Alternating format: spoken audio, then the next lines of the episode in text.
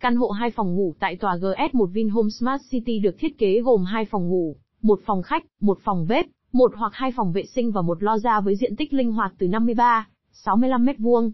Dòng căn hộ này đáp ứng hoàn hảo nhu cầu sinh hoạt của những gia đình có từ 3 đến 4 thành viên cùng chung sống.